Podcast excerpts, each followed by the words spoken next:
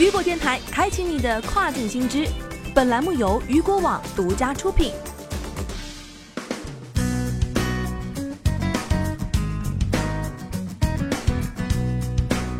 据悉，亚马逊在美国田纳西州的孟菲斯新开设了一个新的交付站点，该交付站点将对包裹进行分拣，之后再用车辆将包裹送至该区域的客户手中。亚马逊称，该站点将雇佣超过240名全职的员工和兼职员工，这些员工将对包裹进行分拣，并将其发送给客户。首先，我们先来了解一下亚马逊站点的运作方式。在站点分拣的包裹来自不同的亚马逊旅行和分拣中心。亚马逊物流区域的运营总监表示，从货运卡车卸下包裹后，这些包裹会在传送带运行，而亚马逊的员工则将是其放入到分拣袋中。谈及该站点时，他表示，我们不会公开谈论站点运营的情况，但我们确实每天都会在这个站点处理成千上万的包裹。我们的员工将会使用我们的技术，根据邮政编码来进行包裹的分拣。包裹上的标签能让员工知道应该把包裹放进哪个分拣袋，然后货车会将这些包裹送往目的地，可能是住宅区或是商业区的客户。再来一起了解到的就是亚马逊在孟菲斯的存在感。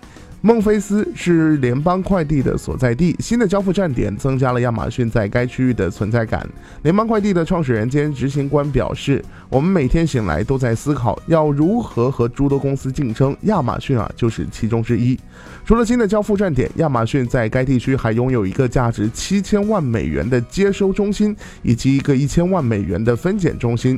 亚马逊还在科利尔维尔以南的密西西比州马歇尔县建立了一个旅行中心。据悉，亚马逊正在筹划在北孟菲斯建立大仓库，该计划名为 Project Iros。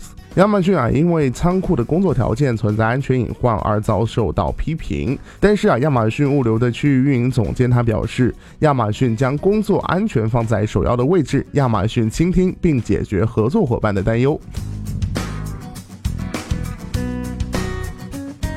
好了，聚焦大事件，解读新爆点。以上就是这个时段雨果电台为您带来的最新一期的跨境风云。想要了解更多跨境电商资讯，您还可以持续关注雨果 App 推送的最新消息。我是大熊，我们下个时段见，拜拜。